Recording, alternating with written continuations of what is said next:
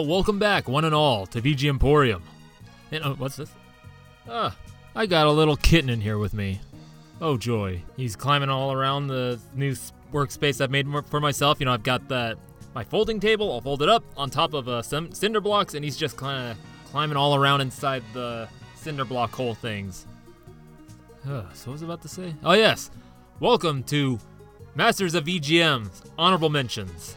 This is definitely going to be much lighter compared to last week's episode, where it was the main focus of the Masters of VGM. This is to showcase the composers that almost made it onto my main list. So what I'm going to do is, you know, play you one of their songs, tell you a little bit about it, about like my experience with it, maybe a little bit about them, and then just move on to the next one. So it's going to be a pretty ish, much shorter episode compared to last week's. So the song that we came in on is called Fight Alkaiser from Saga Frontier, composed by Kenji Ito. And one of the reasons why I considered him for one of my masters of VGM is because I just generally enjoy his his music, his composition style. You know, just something about it just kind of clings inside my head. And every time I go to do kind of like some like off the cuff like acapella beatbox thing, sometimes I find myself kind of doing some melodic stuff that's very similar to what he does. And so now, you know, like I feel it was kind of appropriate to start this episode with a song from Saga Frontier, seeing as I started us, you know, the last episode with Saga Frontier 2. You know, so like you can imagine me, I was a little confused because you know I was imagining like Saga, there's a Saga Frontier because there's a Saga Frontier 2. Would it be the story leading all the way up to Gustav's birth, maybe? Which is definitely not the case. And actually, the two games are very, very much on the v- different ends of the spectrum as far as story goes. Whereas two is very linear and like you know kind of has like set scenarios and story beats. Um, you know, the first one is just open, like you know, open ended, like you know, just go wherever you want, do whatever you want. You know, the character has a story, and you'll maybe figure out how to get through that story. We won't tell you, we won't give you any obvious clues. You got to figure it out. You know, it's just a weird game all around, just like from the yeah, the way how it plays, the way how it looks, sometimes even the way it sounds. But that kind of gave it this undeniable charm that just kind of pulled me into it because it was very different from everything else I had played before. Now, this song um, actually is from the first scenario that I ever played, which was Red, because you know he's the coolest looking character. He's got like this spiky blue hair. He's like you know really cool looking, and then like you know there starts the story and all this stuff, and then all of a sudden, bam, you're like in the you become like the superhero Alkaiser, and this is the theme that plays anytime you like become him. I really enjoy because it's just got kind of ridiculous. You know, takes it doesn't take itself too seriously and just uh, you know epic. And come to think of it, I really don't want to. I think this might have been playing when Mama Chuamba saved me from that weird Gadrelf thing. don't, don't even think about that. Bah, anyway, Kenji Ito, one of my honorable mentions. I would highly recommend you go check out, you know, his earlier stuff on the SNES with, um, you know, Romancing Saga series, or even uh, his later work on the Romancing Saga Minstrel song on the PS2, which is actually getting a remaster soon. And I actually kind of enjoyed the music he did for uh, Puzzles and Dragons, which was that weird iOS puzzle game from like 2014 where you like you know get dragons and you, depending on what kind of dragon you got you that's how your puzzle played or something. I, I can't remember. It's been so long. But yeah go check it out. So now we're to move on to my next honorable mention and that is yoshino aoki. And i'm to play the song navi customizer from mega man battle network 6 Cybeast falzar and or Cybeast grega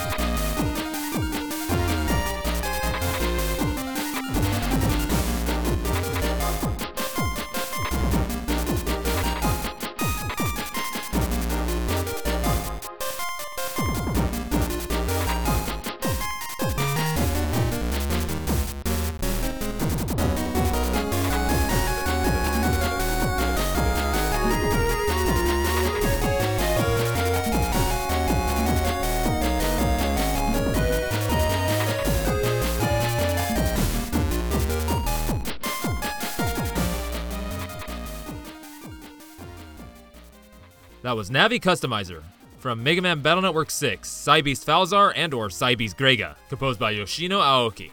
And I was originally going to play the version from Mega Man Battle Network 3 because that is one of my favorite tracks from that game, but decided to go with this version because it's, you know, still pretty dang cool.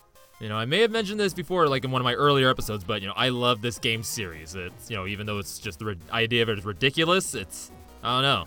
It just came to me at a point in my life where, you know, things were a little tumultuous. You know, like I was moving from one town and county to another. So this game was, uh, you know, pretty big help in that. And, you know, I bought every subsequent game after that, excepting the Star Force trilogy, because alas, I never got a DS. You know, I really enjoyed the music from the first game, composed by Akari Kaida. And then the second one came out, and the music was done by Yoshino Aoki. And at first, I was a little put off by it because it sounded a little different from the first one, and the styling was different. But then the third one came out, and that solidified that you know Yoshino Aoki knew what she was doing, even though I didn't know her name at the time. And then she would come on to do like you know the subsequent games, you know like I think help out a little with four, come back on five, and then Major League do six. But out of them all, three is my favorite. And it's, again, the same thing with uh, Kenji Ito. Is just there's something about her musical compositions, just kind of like you know just gets in my ears and I just really like it. And, you know, I would encounter her music again in Breath of Fire 4 because I was a late PS1 bloomer. So, you know, I, I didn't get my PS1 until like after 2000. You know, we're probably talking like 2004. So, yeah, some of the compositions and especially the battle music in that game, even though the instrumentation is very different, I could tell like there was a very a lot of similarities between that and the Mega Man Battle Network series. And yes, yeah, so a lot of her earlier career was taken up by Mega Man. A lot of her mid career was taken up by Mega Man. But uh, one of the most recent things she's done was uh, Final Fantasy 15 alongside Yo- uh, Yoko Shimomura, so that's pretty dang cool. You want to know what else is pretty cool? Other than the fact that my uh, then my kitten has just now climbed on my shoulder, is just lying there like a like a little sock. Um, is the next composer I got for you, which is Matt Furniss with his track "The Redwoods" from the game Puggsy on the Sega Mega Drive.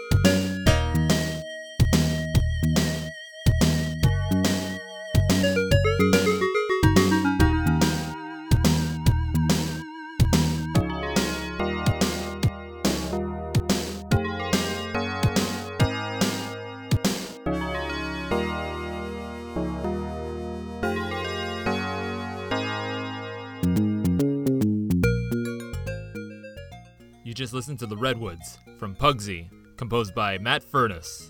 And if there's one thing I can say about the man is that he had a mastery over the YM2612 FM sound chip, which is one of two sound chips in the Sega Genesis slash Mega Drive, which at the time not many other Western composers, if any, could claim. And he was able to do this with a combination of an unnamed tracker created by a program named Sean Hollingworth, which they used on the Atari S- Mega ST computer, which then was fed through a driver, which also created by Sean, and then uh, you know, just Matt's knowing how to actually work with the the YM2612 sound chip to create all these awesome patches, and we get the music that we're hearing right now. But he, of course, like most European composers, um, got their start, you know, working on the Commodore 64 and the Amiga, you know, some other microcomputers, and then he would become majorly like uh, a lot of like Sega Genesis and Game Gear and Sega Master System music. So much like another UK video game music composer, you know, you'll know it when you hear Matt's music. Now, a little side note, I mentioned that I work with DefleMask, which is a uh, multi-sound chip tracker, you know, making for chip tunes and stuff like that. But um, there's a guy that I've gotten over the last year or so, um, like by the name of Haberchuck, and I gotta say, like you know, watching his development, like a lot of his leads sound a lot like Matt Furniss's leads as far as like how the patches sound. So, yeah, cool little note there. So, hey, Haberchuck, if you're listening to this, buddy, keep going for it. And if you want to hear some really awesome original FM chip music, go check him out. Because, like I said, his he's just improved over the years exponentially. It's crazy. Uh, but yes, back to Matt. And that would be to say, just go check out all his music Sega Genesis, Master System, Game Gear, Commodore 64, Amiga, all of it, because it's all just so amazing and awesomely good. You know, I unfortunately don't think I've played any of the games that he made the music for, though. So I don't have any little stories there. But one last thing is that I can go what there's one track I can suggest you to go check out. It's the options password screen music from uh, Daffy Duck in Hollywood. You know, there's no reason for it to be that awesome, but he just went for it. Just, you know, Matt just overindulging himself and creating this awesome track and using like one of the rare examples of arpeggiation in a Sega Mega Genesis or Sega ah, Sega Mega Drive and Sega Genesis music. Crazy. So now we're getting on to my last, but not least, honorable mention, and that is Masafumi Takada with the song Ice Cube PF from Killer 7.